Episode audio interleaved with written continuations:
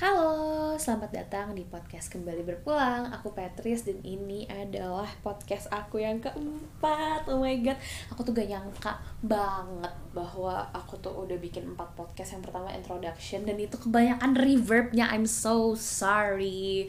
Karena aku kan backgroundnya musisi, jadi apapun audio selalu aku gatel, pengen aku edit, tapi oh nggak perlu Patris. Dan yang kedua adalah podcast aku bersama Theo. Aku juga belajar dari kesalahan karena kita syutingnya di kondisi keluarganya full team, jadi papahnya nonton film lah atau apa segala macam, jadi suaranya bocor. Terus kayaknya rame juga, banyak suara anjingnya lah, banyak suara kayak suara motor yang terlalu berisik lah, pas segala macam. Jadi kita mesti set harinya juga, memang hari yang misalnya cuma ada kakaknya, atau misalnya di tempat yang bisa lebih kedap suara apa segala macam. Terus yang podcast ketiga itu yang Music Journey. Sejauh ini yang Music Journey aku belum terlalu mendengar ada kekurangan, justru aku ngerasa itu podcast aku yang paling bagus dan semoga itu terulang di podcast yang ini ya kawan-kawan. Jadi di podcast keempat ini aku akan membicarakan sesuai judul tuh udah ngewakilin ya, be in a circle who knows your word, karena kalau kalian salah tempat kalian gak akan dihargai sesuai yang kalian mau. Meskipun ya lu juga harus nge-support diri lu sendiri, tapi ya kita sebagai manusia juga mesti nge-support satu dengan yang lain. Jadi lo gak bisa berdiri sendiri sebenarnya, bisa cuman I know ada titik dimana lo butuh support orang lain lah. Itulah gunanya lo punya circle yang betul, yang lu pilih dan yang menurut lo terbaik. Dan I'm so sorry kalau misalnya masih banyak imperfections, kayak misalnya tadi gue belepotan atau ngomongnya labil, kadang gue kadang aku, ya senyaman saya saja lah gitu. Terus ada suara motor apa segala macam. Aku udah bilang berkali-kali di podcast aku yang kedua ya, khususnya aku bilang semoga aku beli mikrofon yang lebih baik, atau aku punya ability dan talent untuk mengedit audio dengan lebih baik. Oke, basa-basinya kelamaan. So, anyways, apa yang bakal aku omongin di sini? Yang pertama, penolakan yang aku dapat selama ini. Aku berusaha, ini will be so panjang sebenarnya, cuman aku akan menceritakan dengan singkat, padat, dan jelas. So intinya,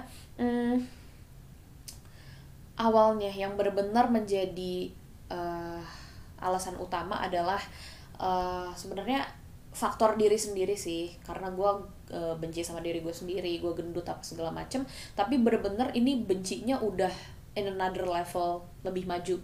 Gue sampai yang bener-bener wah gue bisa ngata-ngatain diri gue sendiri, yang bener-bener ngata-ngatain yang kasar banget. Padahal gue sekesel-keselnya sama orang, gue gak pernah ngatain dia sampai kayak gitu, tapi gue lakuin itu kepada diri gue sendiri. Tapi kenapa bisa terjadi seperti itu? Yang paling pertama adalah faktor keluarga. Ya ini ada saatnya lah aku bakal ceritain tentang ini semua. Tapi ya keluarga aku, untuk kalian yang udah kenal aku ya kalian tahulah keluarga aku seperti apa, sekacau apa, sehancur apa, setidak ada kasih sayang apa. Tapi aku tahu mereka sebenarnya sayang sama aku, tapi mereka nggak tahu aja cara meluapkan, nggak tuh cara mereka untuk memperlihatkannya kepada aku gitu. Tapi aku udah nggak terlalu mempermasalahkan karena justru di keluarga ini aku tuh karena jarang bersentuhan sama mereka juga, aku nggak ngerasa ditolak sih. Justru mereka accept aku aja, cuman lebih ke cara mereka mengungkapkan kasih sayang aja sih. Itu pertama, keluarga. Tapi nggak cuma dari kasih sayang yang mereka kasih atau apa segala macam, tapi dari trauma-trauma yang mereka lakuin. Gue rasa dari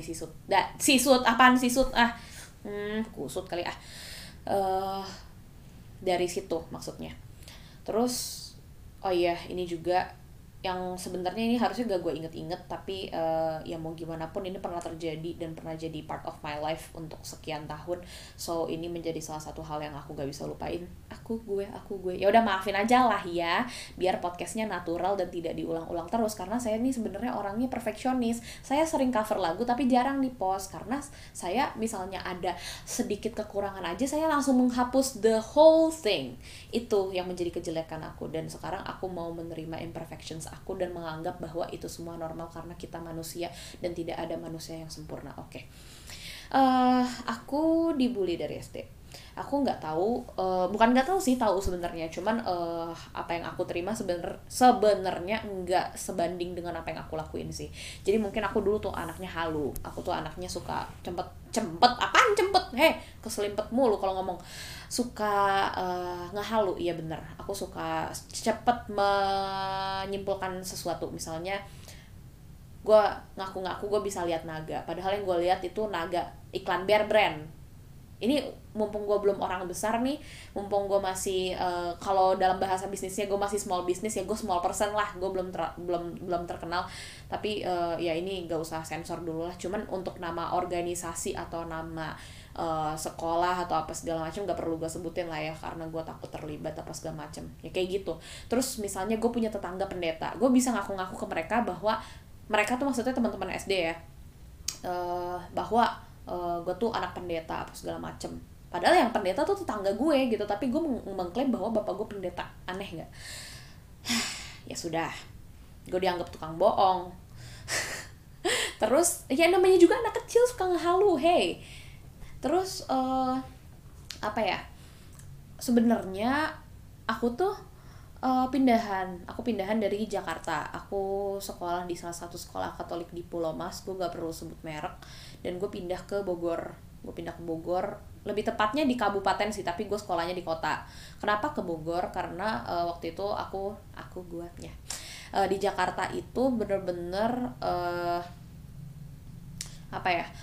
sering banget banjir, dan di situ panas, macet, apa segala macam, dan bapakku dan disetujui oleh sekeluarga, ya kita ya ngikut-ngikut aja lah. Ya kita ngikut, dia mau pindah ke dataran tinggi lah istilahnya, tanda kutipnya. Dan dulu kita kalau ke kebanjiran, kita tuh suka ngungsi ke Puncak. Nah mungkin papaku tuh jatuh cinta kali sama Puncak, udaranya dingin pada saat itu ya. Gue nggak tahu sekarang Puncak mungkin udah panas kali, tapi kayaknya pasti ada waktu-waktu Puncak tuh dingin. Jadi dia tuh terobsesi lah sama yang namanya tinggal di dataran tinggi, udah jarang banjir, bahkan hampir gak pernah. Padahal ya banjir aja di sini, kadang-kadang juga ada kok daerah di Bogor yang banjir. Tapi untungnya aku di Sentul belum pernah ngerasain kebanjiran sih. Terus di sini juga di Sentul pada saat aku pindah ke sini tuh udaranya masih sejuk. Aku tidur gak pakai AC. Wah, aku tidur pakai AC aja tuh, nggak pakai AC tuh udah dingin. Maaf ya, keselimpet mulu. Jadi ya akhirnya kita pindah ke Bogor, dan aku tuh justru pas aku masih sekolah di Pulomas di Jakarta mana sih itu, pusat kalau nggak salah ya, aku justru jadi salah satu anak yang populer dan dihargai, dan gue kecentilan lah di situ, istilahnya kecentilan. Tapi dulu gue pinter, dulu gue kayaknya pas masih di sekolah itu gue dapet ranking, tapi gara-gara gue dibully ini prestasi gue jatuh. Gue apa yang bener-bener diancam kagak naik kelas apa segala macem. Bayangin SD, karena ya bullying itu buruk sih, mau apapun alasannya. Dan ya mungkin ya karena masih bocah juga, dan pelaku-pelaku bullyingnya juga sampai sekarang masih punya hubungan yang sangat baik loh sama gue, dan mereka udah minta maaf juga. Dan ya gue berusaha gak mau ngungkit-ngungkit itu lagi, karena apa ya, masih bocil juga. Tapi ya namanya juga pembulian ya, gue mendapatkan pembulian yang memang nyakitin hati gue dan ngaruh sampai sekarang. Tapi ya berusaha ngerelain aja sih. Jadi itu tuh dari semua penolakan yang gue dapat itu tuh kayak faktor kecil aja lah yang soal bully-bulian pas SD. Tapi gue memang pas SMP juga sempet ngerasain. Jadi kalau misalnya kalian nanya, kalian bukan satu sekolah sama aku, emang dibulinya kayak apa sih? Aku dulu buka tas, tiba-tiba ada kertas nulis tulisannya Patricia jelek, kayak monyet, kayak bebek apalah segala macem. Terus apalagi ya, gue dulu suka bikin handmade gitu. Terus aku bikin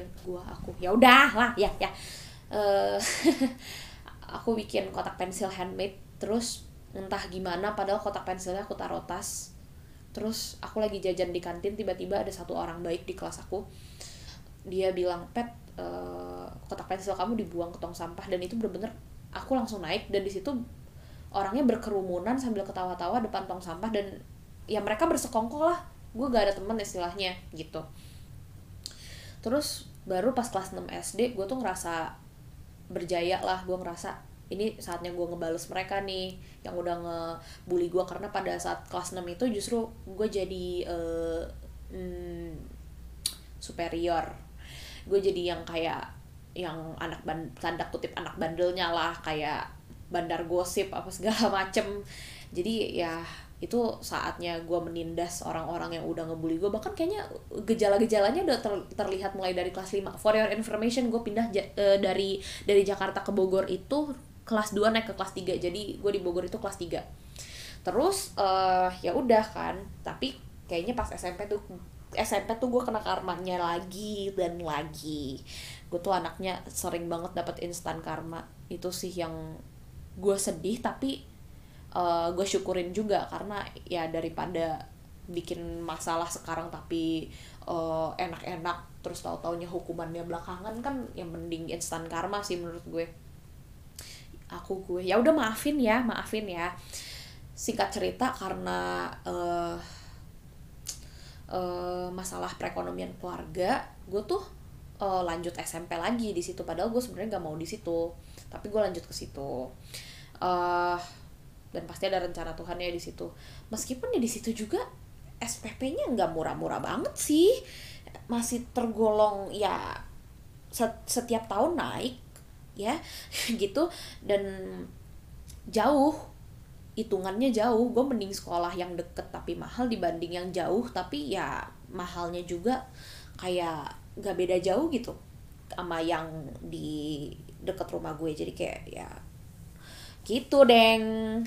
Terus maaf ya aku gak jelas banget, sok-sok cheerful tapi dalamnya tuh hancur. Ya udah pas SMP gue baliklah dibully, tapi itu cuma di tahun pertama doang, sisanya ya gue hidup tenang lah. Gak tenang-tenang banget, ada lagi ceritanya.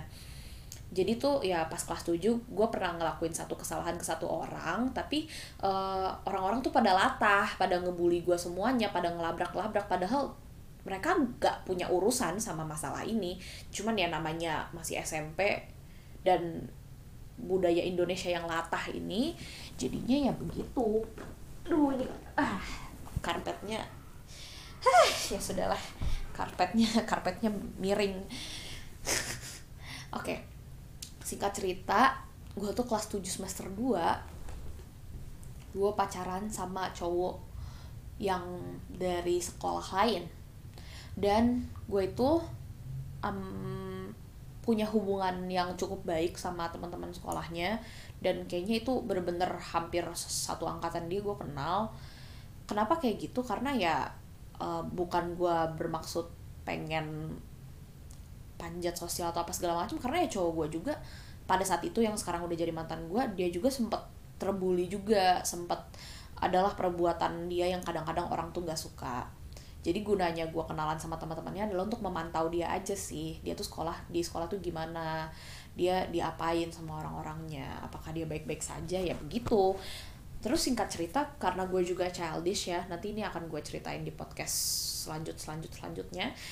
Jadi ya singkat cerita gue putus sama dia, tapi karena gue waktu itu masih mentally unstable, literally anak umur 14 tahun putus cinta dan masih ngejar-ngejar pengen balikan, gimana sih, gue jadi kayak ngerepotin teman-temannya gitu loh. Dan kayaknya ada yang ngehasut biar teman-temannya tuh langsung gak suka sama gue, bilang-bilang gue SKSD.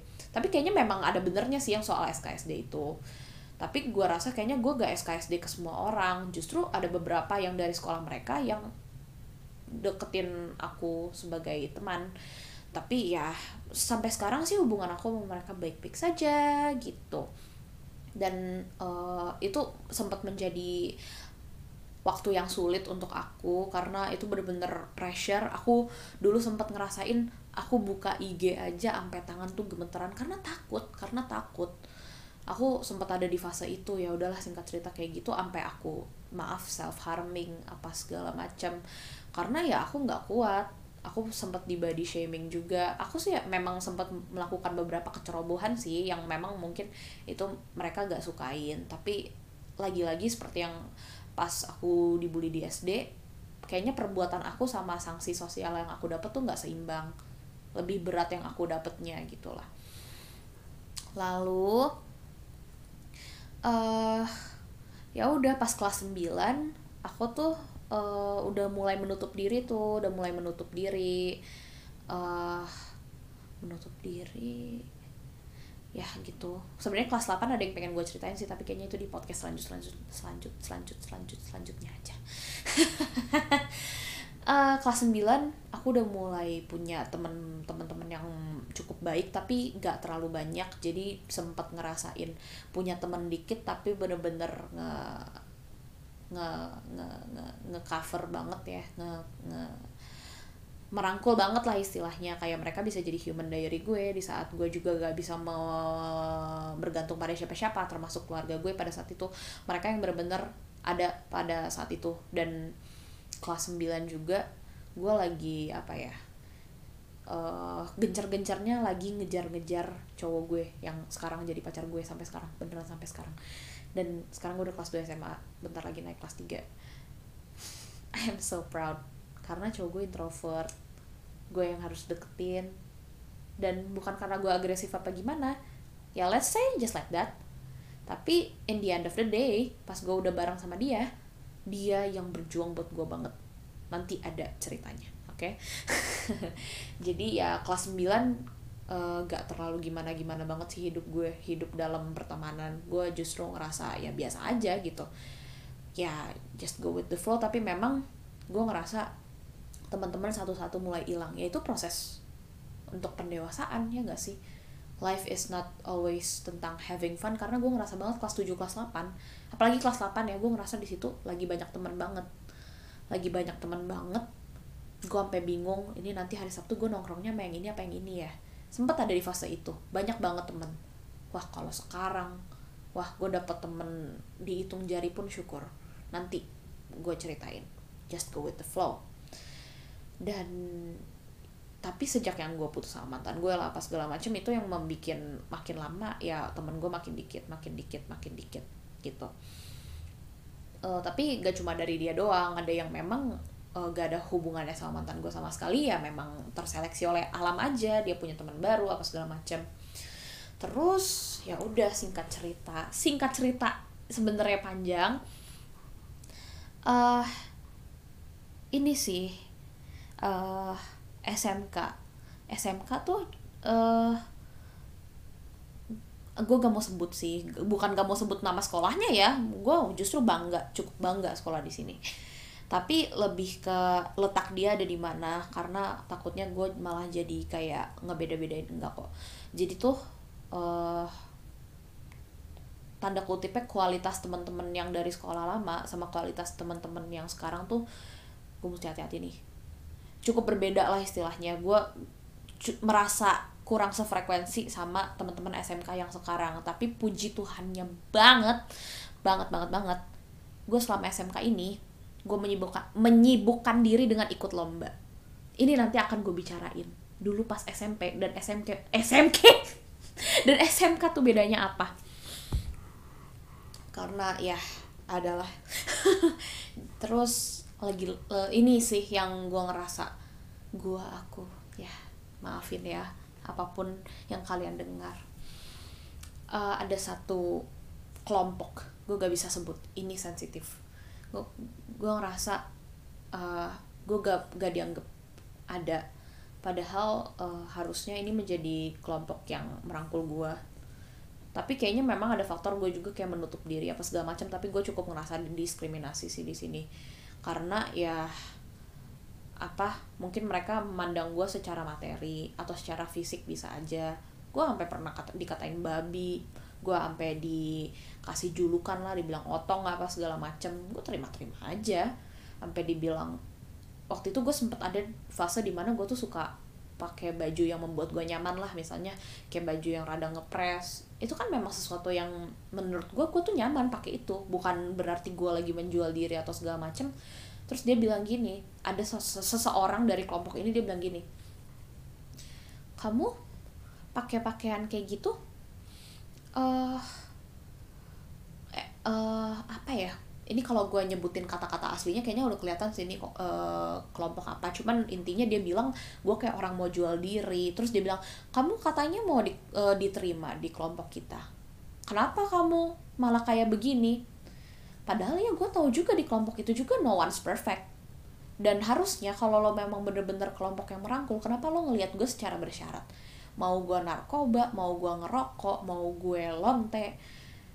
Yang namanya kelompok yang memang purpose-nya untuk merangkul, lo gak boleh pandang bulu. Gue gak bisa ngasih clue selengkapnya sih ini apa, karena ya takut itu aja. Tapi ya gue ngerasa gue gak nyaman di sini. Dan ya cukup bertentangan juga sih. Jadi ya ada sih beberapa dari mereka yang baik. Cuman gue gak ngerasa ya apa ya, yang baik tuh kayak cuma 5%-nya. Sisanya ya udah, kalau ketemu sapa-sapaan. Tapi ini yang paling gue kecewa dari kelompok itu, dari sekian banyak orang. Pas gue ulang tahun Sweet 17 kemarin, mereka gak ngucapin gue. Yang ngucapin cuma beberapa, dan itu pun karena ada yang sedikit mention mereka gitu. Gue gak diucapin sama sekali. Padahal gue ulang tahun setahun sekali. Dan gue juga rajin ngucapin mereka, tapi mereka gak ngucapin gue. Itu adalah cara paling simple untuk nunjukin apakah mereka peduli sama kita apa enggak. Apakah dia mau menyisihkan waktu untuk sekedar nulis happy birthday apa tidak, nge-reply story. Padahal dia ngelihat orang-orang kelompok itu ngelihat story gue dari awal sampai akhir. Tapi mereka gak ngucapin. Padahal pas mereka ulang tahun gue ngucapin, bahkan gak sedikit yang gue datang ke ulang tahun mereka atau gue kasih mereka kado. Di situ, itu yang bener-bener gue ngerasa itu tuh penolakan yang luar biasa. Gue jadi susah berteman, gue jadi suka menyendiri dari dulu, karena ya gak ada yang mau rangkul gue.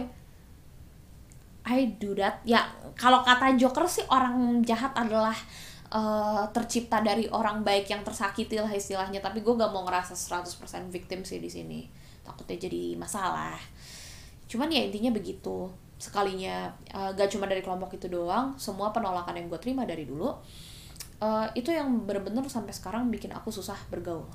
Oke. Jadi ya sekarang aku tuh merasa kesepian banget. Aku sampai mikir, apakah kalau aku meninggal mereka akan peduli? Apakah mereka akan datang? Apakah mereka akan posting muka aku bilang rest in peace? Karena aku ngerasa di saat gue hidup aja gue gak dihargain, apalagi kalau gue mati ya. Atau bisa aja mereka malah mendadak care di saat gue mati gitu. Tapi gue gak bisa ngeklaim itu. Justru nanti kalau misalnya gue udah kepedean kayak gini, tau-tau pas gue mati gak ada yang dateng, kan serem. Jadi ya itu sih yang menjadi bahan nangisan gue selama ini. Bahkan di tahun ini gue ngerasa gak ada yang sayang sama gue. Sekalinya ada yang sayang, gue gak bisa balas kebaikan mereka gitu. Dan sekalinya ada temen yang deket, gue gak bisa trust mereka 100%. Karena ya kita udah lama gak ngomong, mungkin bisa aja karena itu. Tapi ada juga yang kita sebenarnya deket, tapi I'm sorry I cannot trust you anymore. Karena lo pernah ngecewain gue di satu hari, yang bener-bener itu tuh trauma yang besar untuk gue. Sehingga memang sampai sekarang kita deket, tapi I'm sorry gak semua hal bisa gue ceritain sama lo. Bahkan aku anaknya jadi mendeman sekarang. Bahkan untuk cerita sama pacar aku yang dia istilahnya human diary aku aja, aku kadang-kadang ragu. Karena aku ngerasa beban aja untuk dia. Aku gak mau menceritakan kesedihan aku gitu. Itu sedih sih, jujur itu menyedihkan untuk aku. Ya I'm so lonely. Banyak orang yang termasuk kakak-kakak aku sendiri, dia bilang, kamu kayaknya gak bisa hidup sendiri deh, kamu butuh support orang lain banget. Padahal aku ngerasa selama ini gue mandiri-mandiri aja. Ternyata pas gue ada di titik dimana orang gak ada sama sekali buat gue, dan gue juga ada di posisi gue benci sama diri gue sendiri, di situ gue ngerasa sepi. Di situ gue ngerasa gue gak punya siapa-siapa. Gue cuma punya boneka gue. Bahkan pacar gue sekalipun, dia memang selalu ada buat gue. Gue yakin masih banyak orang yang baik sama gue, masih banyak yang menguatkan gue apa segala macam, tapi malah jadi masalah di guanya. Gue yang gak bisa jadi yang terbaik untuk mereka. Itu struggle banget untuk gue ngerasa tertolak banget dimanapun, di circle manapun. gue di sini dikata-katain, dan bahkan even aku belum mencoba sekalipun, aku udah ngerasa ditolak karena gue insecure, karena gue udah sadar diri gue bukan anak orang kaya, gue juga jelek. Tapi gue nggak tahu sih di mata orang seperti apa, siapa tahu lebih jelek atau lebih bagus daripada itu, gue nggak tahu. Yang pada intinya ya gue ngerasa tertolak. Gue pengen ngerasain gue ulang tahun terus blow candle sama mereka, gue pengen ngerasain yang namanya gue dipuji, disemangatin, punya circle yang bener-bener healthy. Tapi ya di situ juga ya justru gue butuh self support. Ini yang jadi pelajaran untuk kalian pada saat dengerin podcast gue kali ini. Jadi kalian gak cuma dengerin gue ngoceh-ngoceh doang. Kalian kalau misalnya ngerasa kesepian kayak gue, kalian yang paling utama adalah deketin diri kalian sama Tuhan dan support diri lo sendiri, karena ngarep sama manusia itu capek banget, tahu nggak? Karena yang tadi gue ceritain kelompok tadi, gue ngerasa gue masih punya hati untuk dirangkul sama mereka. Gue sampai nangis doa sama Tuhan, gue bilang Tuhan tolong dong bukain hati mereka agar mereka bisa setidaknya ngucapin aku ulang tahun, mereka merayakan hari ulang tahun aku, karena mereka nggak tahu, apalagi gue, kapan gue mati.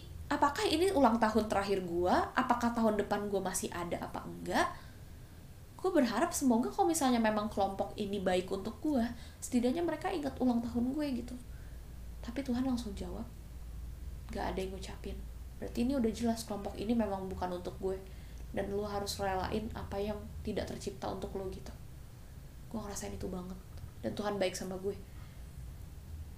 Dia nunjukin apa yang seharusnya, apa ya, yang tidak tercipta untuk gue gitu.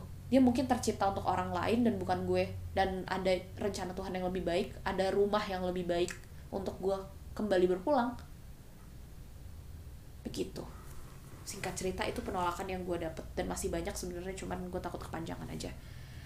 Dan ya, lagi-lagi yang gue bilang, deketin diri sama Tuhan, dan jangan lupa self support. Gue lagi berusaha banget, meskipun gue belum bisa sepenuhnya, tapi gue udah mulai, gue konsultasi ke psikiater dan psikolog. Dia bilang gue mesti bersyukur, gue mesti bersyukur akan apa yang gue udah lakuin pada saat itu, apa hal baik yang gue dapatkan di hari itu, dan gue harus memaafkan apa hal yang belum gue capai pada hari itu. Oke, suara motor, semoga gak terlalu kedengeran gitu. Gue udah mulai self support, apapun hal kecil yang gue lakuin, gue selalu berusaha, ayo semangat Patris cantik, lu hebat udah bisa ngelakuin itu, yuk bisa yuk, Tuhan beserta lu loh, banyak yang bangga loh, bahkan diri sendiri bangga. Self support dan mengandalkan Tuhan sih, meskipun gue juga sadar diri mungkin relationship gue sama Tuhan juga belum terlalu deket, tapi I know I'm trying gitu. Motor berisik.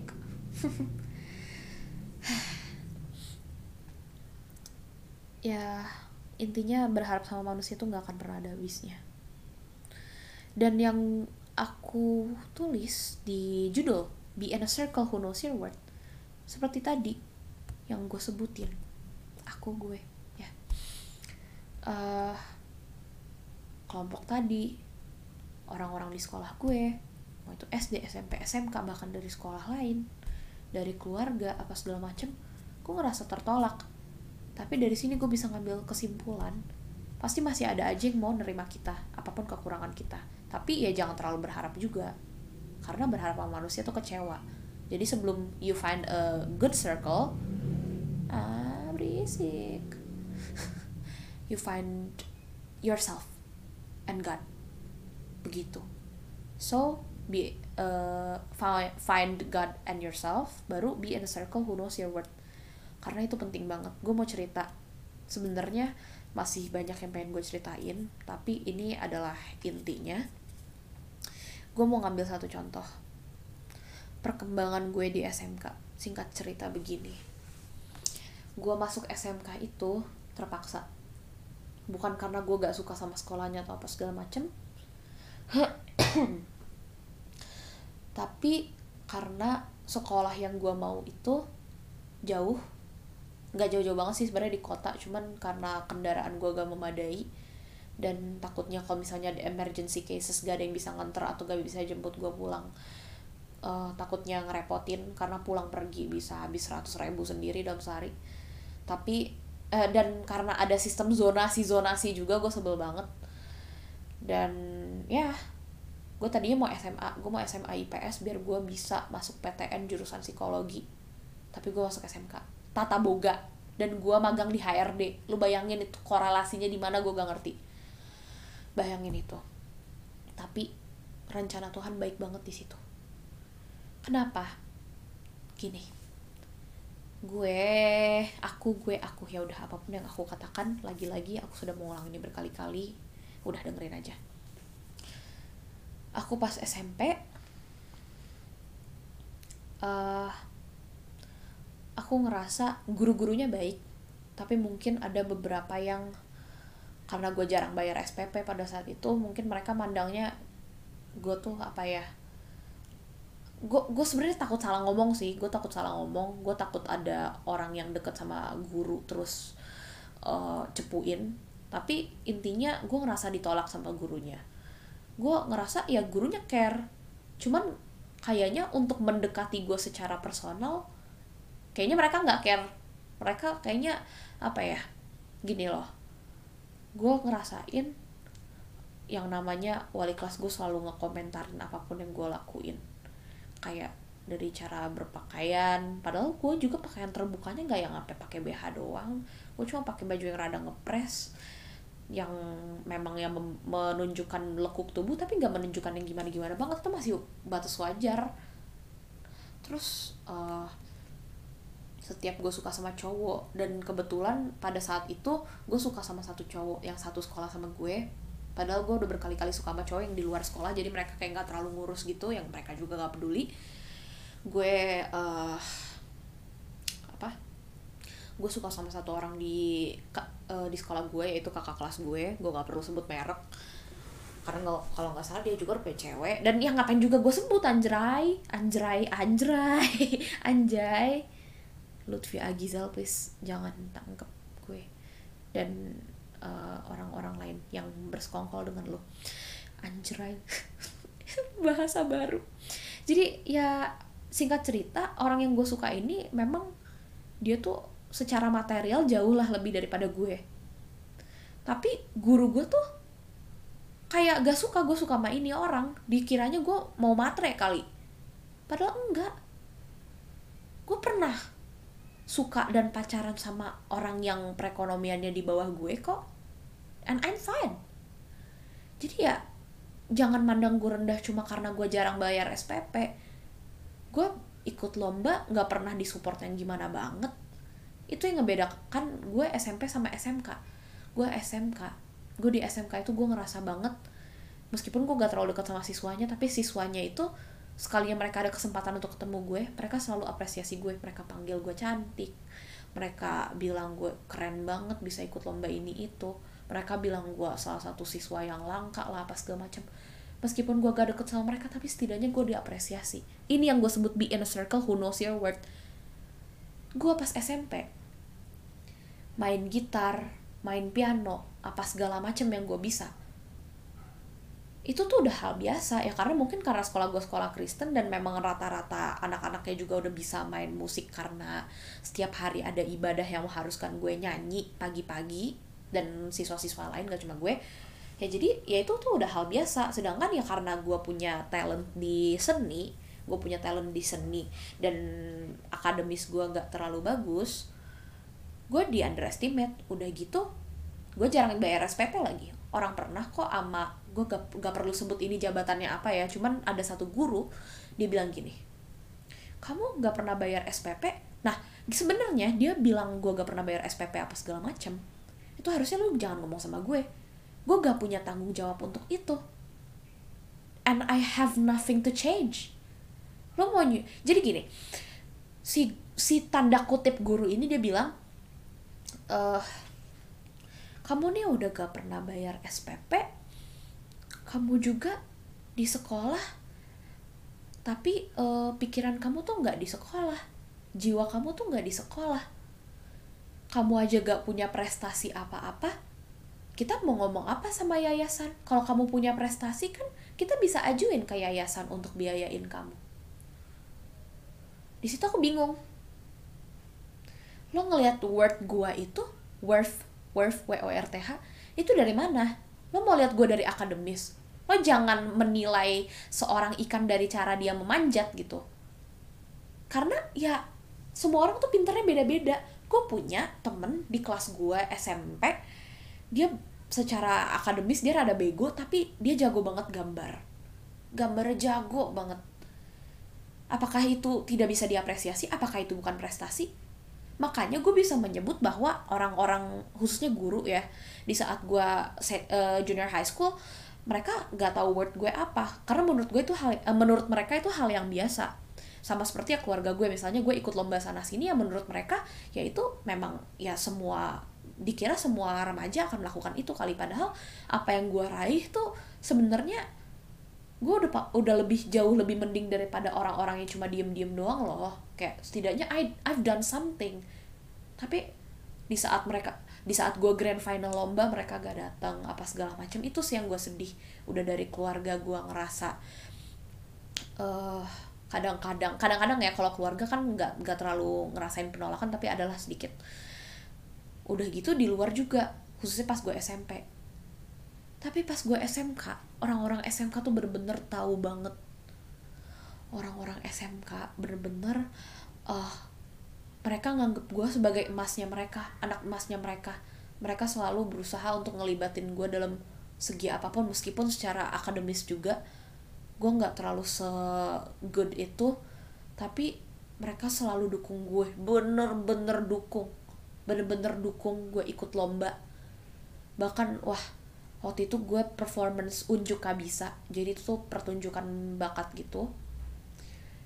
Mereka datengin puluhan orang, gue mau nangis. Itu yang menjadi alasan kenapa SMP gue gak pernah cetak prestasi, sedangkan gue SMK, gue ngerasa SMK tuh masa kejayaan gue banget. Meskipun gue bukan di SMA, yang harusnya ya gue bisa fokus belajar IPS biar gue bisa masuk psikologi, tapi gue masuk SMK and I can do both. Aku bisa lomba, aku bisa belajar tentang Tata Boga, aku bisa magang di HRD, dan aku juga bisa belajar untuk linjur ke IPS agar aku bisa ambil UTBK Soshum. I can do this. Aku bangga dengan diri aku sendiri, meskipun aku bukan bangga yang puas dan merasa cukup ya. Aku masih mau menggali lebih dalam. Tapi aku ngerasa ini rencana Tuhan. Tuhan baik banget. Gue ditaruh di SMK ini bukan karena suatu kebetulan, karena dia punya rencana. Dan doain semoga apa harapan aku ke depannya tuh bakal tercapai. Karena gue ngerasa di SMK ini gue sangat, mereka tahu word gue banget, mereka ngelihat istimewa gue. Meskipun gue juga tidak jarang menunjukkan kekurangan, tapi mereka tetap fokus sama apa yang gue punya saat itu. Meskipun ya di SMK sekarang juga gue bisa dibilang jarang juga bayar SPP, tapi mereka gak pernah lihat gue dari sisi situ. They know my word. Itu yang aku bicarain di judul saat ini, be in a circle who knows your word. Yang mereka bisa ngelihat sisi keistimewaan lu di mana, lebih ngefokusin ke yang positifnya dibanding yang negatifnya. Itu. I'm so proud of my school. Gue yakin SMK gue juga masih baru, usianya baru 5 tahun, mungkin tahun ini 6 kali ya. Iya, 6. Tapi one day pasti SMK ini akan menjadi SMK yang besar, karena guru-gurunya berkualitas. Gue gak bohong, ini bukan promosi sekolah, tapi gue ngerasa gurunya suportif banget. Meskipun ya tanda kutipnya gue minoritas di situ. Di sekolah gue jarang banget ada orang Kristen dan Katolik, tapi mereka gak pernah lihat gue dari sisi itu. Mereka ngehargain banget. Gue seneng banget. Itu salah satu contoh. Dan ini sebagai bahan sharing aja, be in a circle who knows your word. Be in a circle yang tahu kamu tuh positifnya di mana, kamu ahlinya di mana, tanpa harus sepenuhnya mentitik beratkan di sisi negatif kamu. Karena semua orang itu, kalau semua orang punya kekurangan, semua orang juga punya kelebihan. Jadi apapun, kalau misalnya kalian sama kayak aku ngerasa ditolak, ngerasa ada di lingkungan yang salah, kalian berhak tanda kutipnya keluar dari lingkungan yang toksik, teman yang toksik, pacar yang toksik. Tapi kalau keluarga ya memang rada susah sih. Tapi ya berdoa aja, minta kekuatan dari Tuhan agar kamu bisa ngelewatin ini semua. I know you're strong. Kalau kamu gak strong, kamu gak akan ada sampai titik ini loh. Itu yang aku selalu ucapin ke teman-teman aku dan ke diri aku sendiri, bahwa kita itu strong. Kalau kita gak strong, kita gak akan ada sampai titik ini, karena hidup tuh jahat banget, susah banget. Jadi aku mau ngulang inti yang aku udah bilang, bahwa kita mesti find God, find ourselves, kenalin diri kita sendiri, meskipun aku juga belum sepenuhnya. Baru setelah itu kita cari circle yang tahu worth kita di mana. Kehilangan teman itu tuh wajar, kehilangan teman di perjalanan hidup ya itu tuh seleksi alam, itu akan terjadi. Kalau kita tahun ini punya 100 teman, belum tentu 100 teman itu akan stay di kita beberapa tahun ke depan. Tapi setidaknya, if you don't have anyone, you have yourself and God. Karena dua orang ini, bukan orang ya, ya let's say, satu Tuhan dan diri kita sendiri, dua ya udah let's say orang. Dua orang ini adalah orang-orang yang lu gak akan kecewa kalau lu berharap sama mereka. Karena kalau sama Tuhan, sekalinya apa yang lu minta ke Tuhan itu, gini ya, bergantung sama Tuhan bukan berarti semua keinginan kita itu dikabulin, tapi kita percaya sama dia, apapun hasilnya, mau kita dapat atau tidak, itu udah yang terbaik dari Tuhan. Itu kita mesti percaya sama dia, bahwa apapun yang terjadi di hidup kita itu tuh udah yang terbaik, itu udah ada skenarionya. Dan untuk diri kita sendiri, bukan berarti kalau kita berusaha dan kita gagal, kita kecewa, dan itu tuh bertujuan untuk mengecewakan diri sendiri, enggak. Lagi-lagi, itu masih berkaitan sama Tuhan ya. Apapun yang Tuhan izinkan terjadi di hidup kita, kenapa gue jadi khotbah ya? Apapun yang Tuhan izinkan terjadi di hidup kita, ya itu udah yang terbaik. Mau itu hal yang ketika kita di bawah atau ketika kita di atas, itu tuh udah rencana Tuhan. Dan Tuhan punya maksud kenapa kita bisa mengalami itu. Meskipun ya mungkin sekarang ini, aduh kok susah banget ya Tuhan, kok kayak ini maksudnya apa? Mungkin sekarang kita nggak ngerti aja, cuman one day kita pasti ngerti. One day kita akan menertawakan masa-masa ini kok. Coba aja kalau misalnya ini nggak terjadi, yang waktu itu nggak terjadi, mungkin sekarang bukan, gue nggak akan menjadi sebaik sekarang. Jadi kita ya don't look back, ambil positifnya, buang negatifnya, dan tetap jalan ke depan bersama Tuhan. Dan jangan ngandelin diri sendiri terus karena capek, tapi andalkan Tuhan. Tapi gue selalu ingat dia juga, kalau lu doa tapi gak usaha, itu artinya mustahil lah ya. Kayak lu minta sama dukun apa segala macem ya, tapi ini istilahnya doa ya. Kalau kita doa sama Tuhan tapi lu gak usaha, itu tuh namanya ya gak akan terjadi ya, kayak percuma gitu. Tapi kalau misalnya lu usaha, seusaha apapun tanpa doa, itu tuh sombong. Bukan sombong, tapi ya Tuhan juga menantikan lo untuk minta tolong sama dia gitu loh. Udah sini, gak apa-apa, bebannya diangkatin aja, gak apa-apa, jangan sendirian terus, gak apa-apa. Ini tamparan untuk diri gue sendiri juga sih sebenarnya, karena gue terlalu sering nahan semuanya sendiri, sampai gue overwhelmed. Gue hampir tiap hari mikir gue pengen mati. Padahal sebenarnya ada Tuhan lo yang selalu menantikan gue untuk cerita. Serahkan semua kekhawatiranmu kepada Tuhan. Itu sih yang value yang selalu gue pegang. Dan semoga ke depan-depannya gue makin ngerti, wah rencana Tuhan itu ternyata untuk ini ya. Dan kita semua pasti lagi ngejalani itu. Dan semoga lancar, semoga dimudahkan oleh Tuhan. Gitu aja. Wah, jadi deep banget ya podcast ini. Yah, semangat ya guys, ingat seperti di judul, be in a circle who knows your worth. Tapi sebelum itu, find God and find yourself. Love yourself, embrace yourself, and spread love, not hate. Oke, thank you udah dengerin sampai akhir. Oh my god, ini udah hampir 45 menit. Okay, dadah guys. See you on the next episode. Jangan bosan-bosan ya. Dadah, thank you banget ya. Semangat menjalani hari-hari yang berat. Tapi akan dimudahkan kok sama Tuhan kalau kita bergantung sama Tuhan terus. Dadah!